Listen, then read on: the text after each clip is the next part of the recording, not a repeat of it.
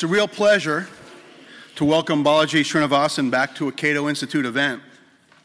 About three years ago, during my second month at Cato, I introduced him to speak at a forum we held in Palo Alto. When we met, I instantly recognized him as one of those inv- individuals who impresses and inspires me by exuding a palpable combination of intelligence, focus, creativity, and enormous energy and productivity. His talk that day received really positive reviews for what I would characterize as a review of how technology was enabling Adam Smith's vision of the marketplace as regulator. Last year, I introduced PJ O'Rourke at an audience, and I uh, mentioned how humiliating it was to introduce someone who had written more books than I'd read. And uh, putting a different spin on this, uh, it's perhaps more humbling to introduce someone who's founded and sold more companies than the number of books I've read and holds more degrees than the number of books I've read. Balaji received bachelor's, master's, and PhD degrees in electrical engineering, as well as a master's in chemical engineering from Stanford University. At a time in their lives when many students are hiding beer or bongs in their dorm rooms, Balaji co founded a company in his. That genomic screening company, Counsyl, has passed the milestone of 1 million tests and is now utilized in more than 4% of US births and was acquired earlier this year by Myriad Genetics. It's also the reason Balaji received a Wall Street Journal Award for Innovation in Medicine. And at the time, I think this was 2013, was named by MIT's Technology Review as one of the top 35 innovators under the age of 35. He's been a general partner at Andreessen Horowitz, and the co founder of Earn.com, Teleport, and the Coin Center. He became CEO of Earn.com in order to engineer a turnaround of the company prior to its ex- uh, acquisition by Coinbase, where he now serves as Chief Technology Officer. In his undoubtedly abundant spare time, he occasionally teaches classes at Stanford, including a MOOC that reached over a quarter of a million students.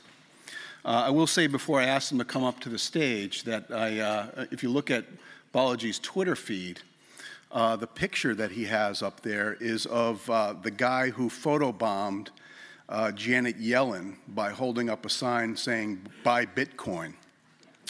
And uh, because Cato has a certain reputation to uphold, and we believe that um, you shouldn't poke the bear, poke regulators. Uh, I don't think I've ever admitted publicly that the young man who did that was actually a Cato intern who had been sent to uh, Yellen's testimony to take notes. it's further interesting to, uh, to tell you that when we were deciding what Cato's response to that event should be, I had to recuse myself because he also happened to be dating my daughter. And he's actually here today, Christian. So no, no photobombing anyone today, please. But please join me in giving a warm welcome to Balaji Srinivasan.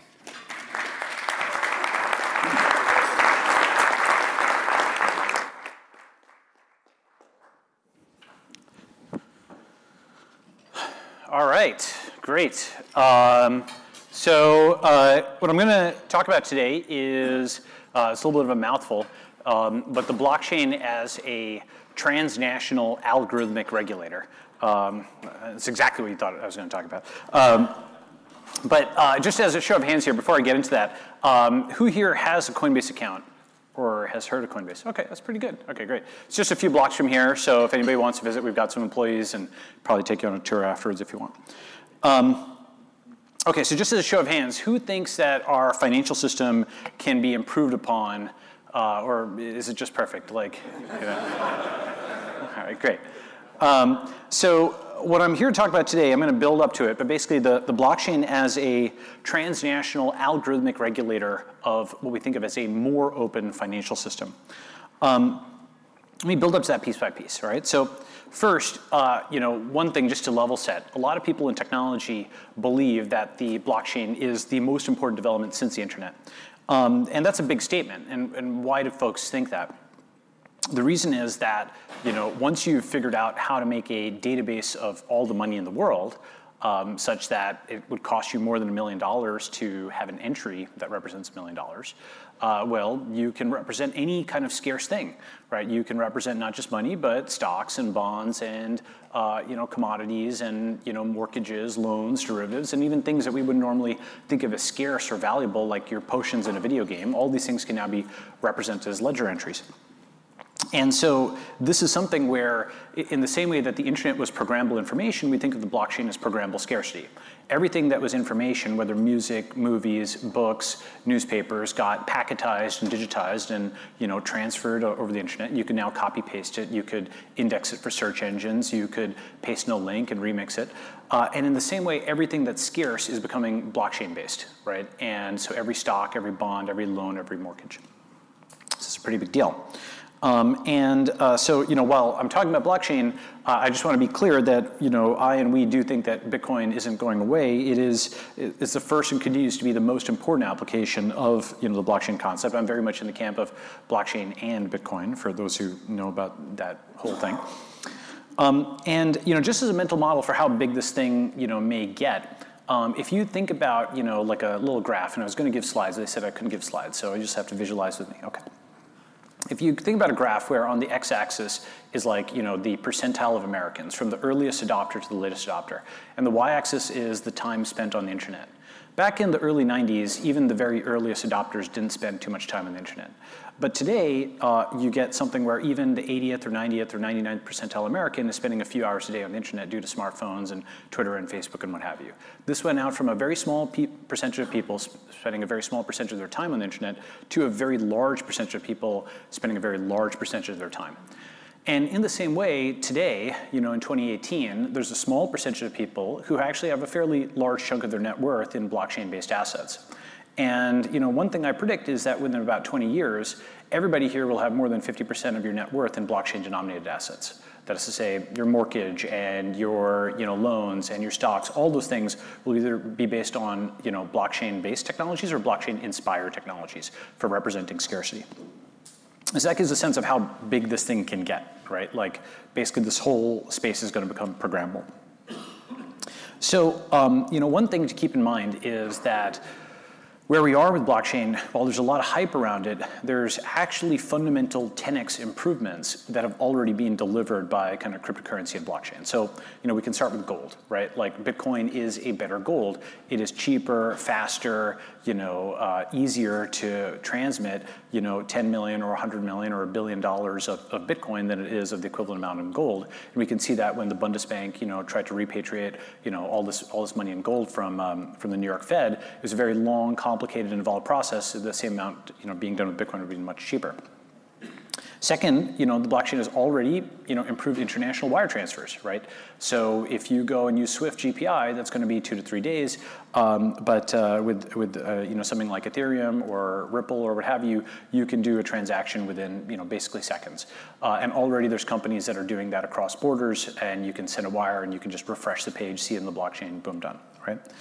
Um, crowdfunding is another area where in 2015, a large crowd fund online was maybe 10 or 15 million dollars, and we have just shattered those records, right? So a billion dollar crowd fund is not that exceptional nowadays. You know, tens of millions, hundreds of millions is, is actually quite common.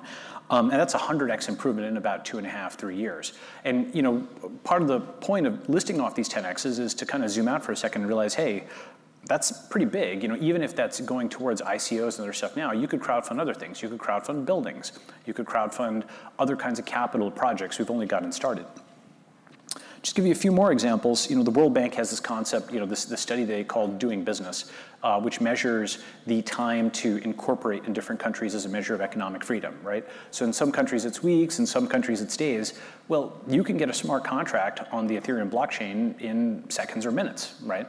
Um, and that's actually pretty interesting. It's, it's a V1, it's not everything we think of as a company, but eventually it's going to get there where you have effectively a, an address that you can send money into and a very transparent set of things that contract's going to do. It's like a V1 version of incorporation. So that's another 10x where we've taken it from days to, to minutes. And there's others like you know the time to set up a bank account. Again, it takes days to go to the you know bank and set up a bank account. We can do that in seconds with, with the blockchain. So these are all quantitative 10x improvements in, in fundamental financial primitives, right? I could list out a bunch more, but that's the kind of thing. It's like, you know, when you go from physical mail to email, that's a big 10x in terms of latency, and it takes a while for that to kind of get digested and, and ripple out through the, the entire ecosystem. Okay, so uh, the reason I bring that up is blockchain is not just hype, it's actually delivered on certain things. And it hasn't just delivered technologically, it's already created thousands of jobs and many large companies around the world.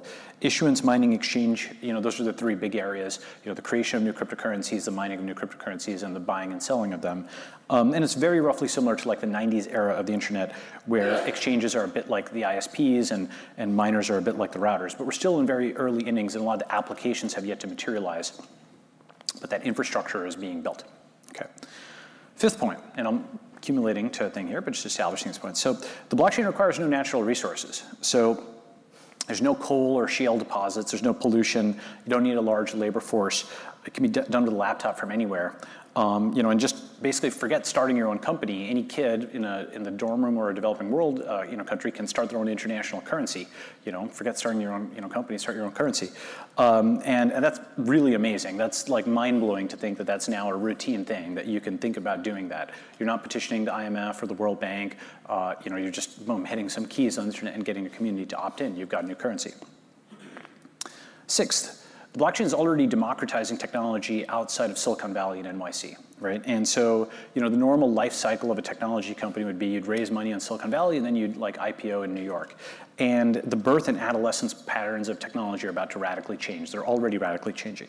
Um, you can now start up and quote go public, uh, you know, from day one via an ICO on the blockchain, and it's definitely not legal everywhere, but it will be legal somewhere, and that's enough. You just need a few countries to to actually legalize this, and you know that that's a really big deal.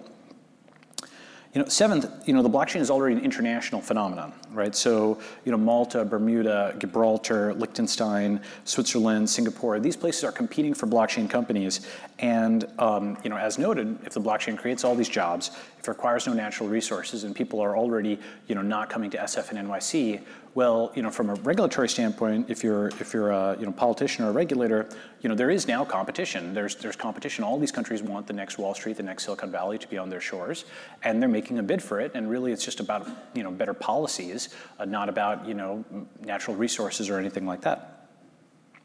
So eighth, because all of this, America can win crypto, but is arguably losing crypto.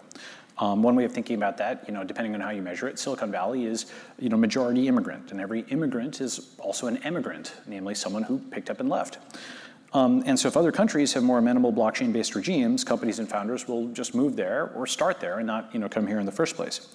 And you know, in some ways, this is already happening. You know, it's very expensive to live in San Francisco. It's harder to get a U.S. visa. Um, these positive regulations in other countries are like a pull factor, and you know, the relative you know rest of the world due to globalization it's becoming more and more livable. So this is this is a real kind of thing. It's not not a theoretical thing. Now, to be clear, reputable companies will always comply with local law. If you're an American company, you will comply with American law. But you know, we've seen this happen already with stem cell research over the last decade or two. Regulations, unfortunately, pushed a lot of stem cell research out of the U.S. Uh, and they could push you know, a lot of the blockchain stuff out too. We'd only see how large the loss is a decade or two from now because it's an industry that's still in its infancy. But in some ways, you know, it's not just really nation versus nation. That's an important lens on this. It's bigger than that because the blockchain is a transnational thing. It's a transnational algorithmic regulator. And just as background, you know, in 1945, you know, after World War II, the largest equities market in the in the world was, you know, definitely, you know, America's, and the most powerful regulator was, you know, the SEC. Um, and the rest of the world was either bombed out or under communism, or bombed out and under communism. Um, and so there wasn't a lot of, you know, market activity happening outside. But over the last 70 odd years, the global economy shifted.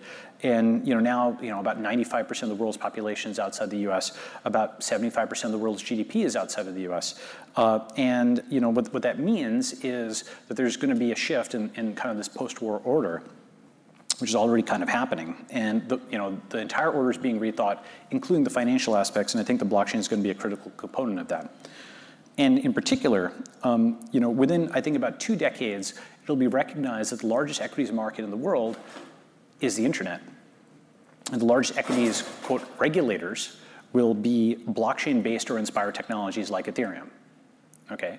And what do I mean by that, right? So um, one way of thinking about it is you've got these 7 billion people, and today it is possible for someone to set up an ICO in Japan and have folks from Turkey and Brazil and India all buying and selling coins into that ICO, right? And what that does is it takes all these previously disjoint national equities markets and puts them together, right? In a way that's never been possible before.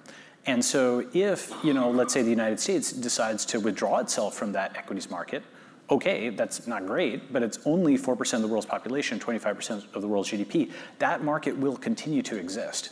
It won't be stopped by that, right? That's, that's a completely new thing. It's what you get with the interaction effect of all of these different, different folks. Um, and so that to me means this thing is unstoppable right? Like there's going to be, you know, improvements for sure on Ethereum. There's going to be other kinds of smart contract systems and so on out there. But that fundamental concept of cross-border trade and investment being facilitated by the blockchain, that's very new, very powerful. It's not going to go away. And one way of seeing that on the ground, so one thing I've seen for myself is that already today, the Ethereum blockchain is facilitating cross-border trade at the seed stage between Chinese and American companies uh, at a level that I've never seen before in, in technology. So I'm constantly, you know, I've been an angel investor for some time, but I'm now constantly on coin tables with, uh, you know, not cap tables, but coin tables. A cap table is, you know, the capitalization table of a company. The coin table is who owns what tokens. I'm constantly on coin, tables now with Chinese investors, Korean investors, Japanese investors, folks from other places. And the reason is that, you know, in the past, um, you know, folks from other countries didn't necessarily trust our legal system and vice versa. But all of us can trust a smart contract on the Ethereum blockchain. Right? That's a transparent, international, auditable thing. And while it's in its infancy today, that's this really new thing where you know we we can actually get you know better cross-border trade and investment. And again, already today that that that is happening at the seed stage. Um, already today, the amount of funding that's gone into ICOs exceeds the VC investment in blockchain. And already today, there are more coins and tokens that have been created than US companies that have gone public. Though, you know, the latter is certainly larger in market cap. I don't think that's going to be the case in like, you know, 10 or 20 years. And yet still today, less than 1% of the world's net worth is in blockchain-based assets, so we still got a lot of ways to go. So, you know, if we, it's really interesting to see what an improvement this is if we contrast it to the alternative. Um, you know, some people know this, but before running, you know, the SEC, Jay Clayton was one of the best tech lawyers in the world, and among other achievements, worked very hard to take Alibaba public in, in the US. And the way they did this, they had to set up a variable interest rate um, or variable interest entity in, in the Caymans to bridge the Chinese and American legal and financial systems. And this is this kind of Rube Goldberg, you know, machine that's necessary because these two systems are, you know, they just weren't built to be interfaced with. And you know, The Economist has you know various articles on this kind of thing, but that's how you know this kind of cross-border investment has been done in the past. How much cleaner to have a system based on technology, which is auditable and transparent, um, you know, and, and reproducible, you know, in the form of the blockchain. And so, you know, the, this, is, this is something that's really powerful. Basically, these investors on different sides of different borders, they may not trust each other's legal systems, but they can both trust the blockchain, and that's, that's super new and super interesting. So, um, you know, if, if this is the case, right, if transnational algorithmic regulation is the future, then what's the role of national regulators? Um, what I'd argue, I'd say it is to help build iTunes as an alternative to the BitTorrent, right? To help build a safe and well-lit path to transition from a national fiat-based system to a more international blockchain-based system. And let me, let me elaborate on that, right? So the whole point of these blockchain-based decentralized protocols is they're meant to be easy to trust and very hard to stop. Um, it's not going to really be possible to, for any one country to stop this market from emerging. China, China took quite a swing at it last year in 2017, and the space is way bigger, right, uh, than it's been. So even if a country decides to withdraw itself from this market, it's just harming probably its own citizens. It's not actually stopping that market. Now, to be clear, I do believe the you know, blockchain space can be hassled, like you know, the RIAA hassled Napster and Kazaa. But if we take that streaming music analogy and we extend it, two decades later, the spectrum of options ranges from the well-lit path of iTunes to the more radical, you know, decentralized BitTorrent. And that's a good analogy because fighting the internet in the music space didn't work. The, the basic you know, premise today, even the record labels I think would agree that iTunes and Spotify represent a huge improvement over the status quo circa 1995. Um, and you know, it, the thing about streaming is it's not just an improvement over the CDs, it's also an improvement over BitTorrent. But BitTorrent keeps folks honest, right? By analogy, I think we can build a financial system, blockchain-based, that is an improvement over today's, but has cooperation and participation from existing banks, existing regulators, existing entities to build something which is safe, well-lit, and that is better than like the purely decentralized alternative, though that decentralized alternative exists as a check, as a balance, just like BitTorrent is out there uh, in case you know iTunes or Spotify you know weren't up to snuff.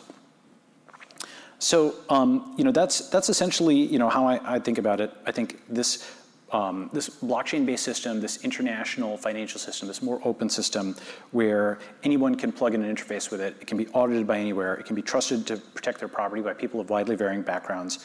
Where anyone with a computer or smartphone can access it to, to make money, to earn uh, money, to, to invest in other people's projects. That's what an open financial system means to us. Um, that's what we're trying to build towards in the blockchain space. That's what we'd like to build together with you guys. So thank you very much.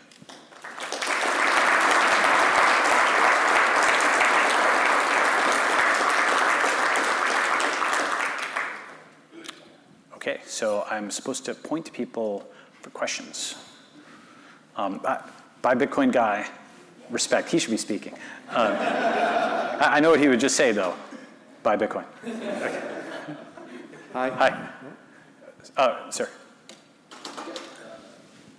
One of the criticisms I've heard on uh, the Bitcoin blockchain is the amount of energy it takes to clear the market and, and the, trades, et cetera, that it's, you know, the, the power output of the Netherlands or something. Could you comment on that?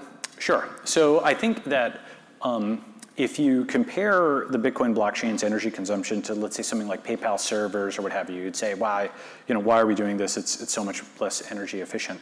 But I think if you actually compare it to you know, the Brinks trucks and the vaults and the entire system of military and police that we have to maintain scarcity in our property rights regimen, it's actually very cheap energetically.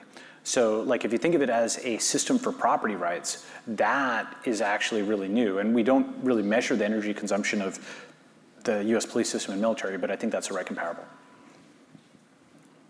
I have the mic over here. Okay, go. So I was going to ask that question, but I'll think of another. Um, do you see Bitcoin as an API between fiat or a reserve for fiat in 10 years, let's say? Oh yeah, so I, I, I think of Bitcoin as digital gold. Um, that's I think a common you know way of thinking about it in the space right now. I don't think Bitcoin itself is that API to fiat. I think it is you know the purpose of Bitcoin is to have this base layer uh, that you know, cannot be printed, um, that can't be diluted, that is um, immune to demonetization schemes of various kinds around the world. Um, and then we build various interfaces like Coinbase between the fiat system and Bitcoin, or decentralized exchanges that would allow you to trade from Bitcoin into other cryptocurrencies. Yep, miss. Oh, please state your like name and affiliation. I forgot to do that. Yeah. Aha, I'm the first one who gets to do it. Um, I'm Sonia. I'm from the Zcash Foundation. Uh, so Joe Weisenthal from Bloomberg uh, proposed an alternative to the digital gold metaphor that Bitcoin and other uh, proof of work cryptocurrencies can be thought of as digital alcohol, actually, because you have the grain, which is spoilable and needs to be used up, like electricity, which is hard to, not impossible, but hard to store. Um, and then it gets made into something that is portable and saleable and valuable. Um, can you respond to that metaphor? Do you think it holds up, or do you think it's unnecessarily complicated?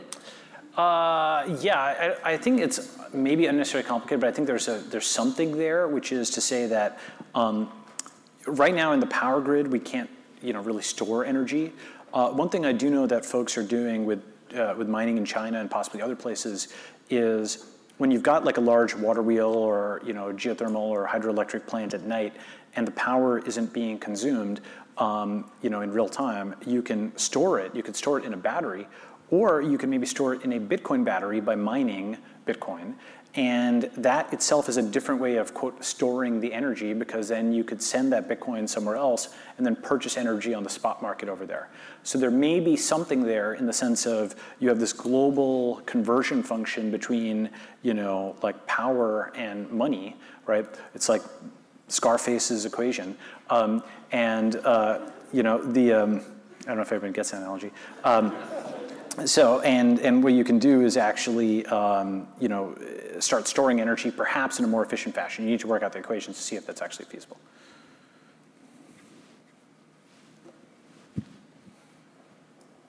Uh, Hi, Balaji. Uh, My name is Anton. I run a, my team and I build uh, decentralized apps for uh, fintech firms, primarily private, um, uh, private security organizations. Um, And one thing that keeps coming back again and again um, in various development efforts is the wallet security.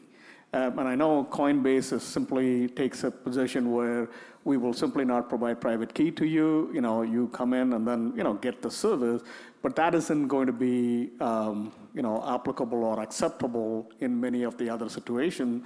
And so this continues to be a major you know, kind of a problem that I see. Is there any kind of reference implementation, the trusted, audited reference implementation for wallet security in blockchain that we could just, you know, go and implement that and, you know, and, and know that, you know, you know, our our infrastructure will be secure? Yeah, so with respect to just Coinbase in particular, we do allow you to withdraw all your crypto, right? So while we don't give you your private key, you can at any point, you know, just pull all, all your crypto out. Um, more generally on, you know, the question of kind of where wallets are going to go, um, I think in the short term, you have a population of tech savvy users who, because they can withdraw their crypto, because they understand private keys, they're comfortable managing them locally, those folks discipline others. You don't need a large percentage of people to be able to exit a system to kind of discipline that system and, and avoid abuses. Um, in the medium to longer term, I think uh, more and more folks will, you know, have private keys locally on their computer, just like folks have learned to manage files and other things locally, whereas that was maybe, you know, not as common in the past. Um, and uh, that'll serve as an anchor where other forms of data are also potentially kept local. Um, but I think it's going to be some time as we migrate towards. I think cloud services are going to still be pretty popular for some time.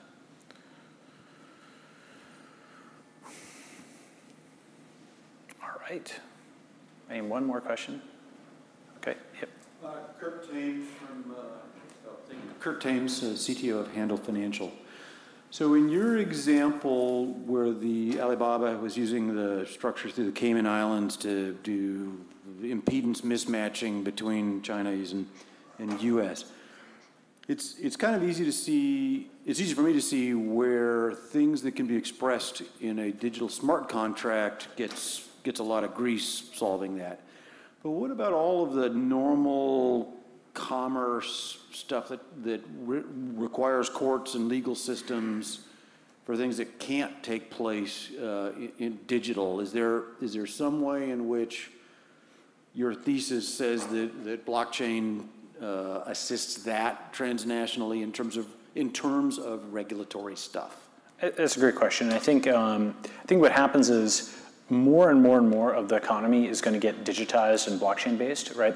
So just as uh, as something gets digitized, then you can write a smart contract for it. For example, you know potentially your property rights to your Tesla or to your apartment um, or your house are based on you know a digital lock that you can use to enter it, um, and that becomes tradable itself on the blockchain. And then you can have contract enforcement based on the um, ability to uh, you know, open that lock. Now, of course, you might be able to smash it with a hammer or something. You know, there's always some degree of, you know, like broken abstraction. But at least your first order, if you can digitize it, you could write a smart contract around it. Um, I think we're going to have to do a lot of development in so-called oracles to map kind of offline or off-chain, you know, source of information to to the blockchain, um, so you can write contracts on a larger set of things. Um, and I think also you're going to see more kinds of work become fundamentally digital.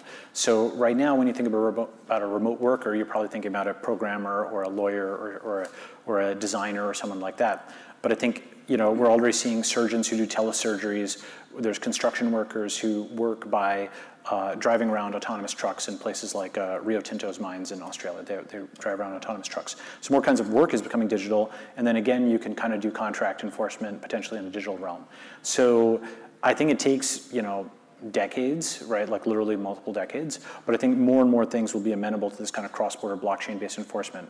And we'll start with those things where there's just such a pressing pain, like cross-border investment at the seed stage, um, where you know it's it's already 10x better. Maybe one more question. I think you need a microphone. All right, just speak loud. Sign guy. uh, does Coinbase plan on participating in a federated sidechain among cryptocurrency exchanges? And if so, uh, does the boosted liquidity of such a system, uh, in your view, uh, improve the prospects for a Bitcoin ETF? So I can't talk about our future products, unfortunately. Um, All right, thanks.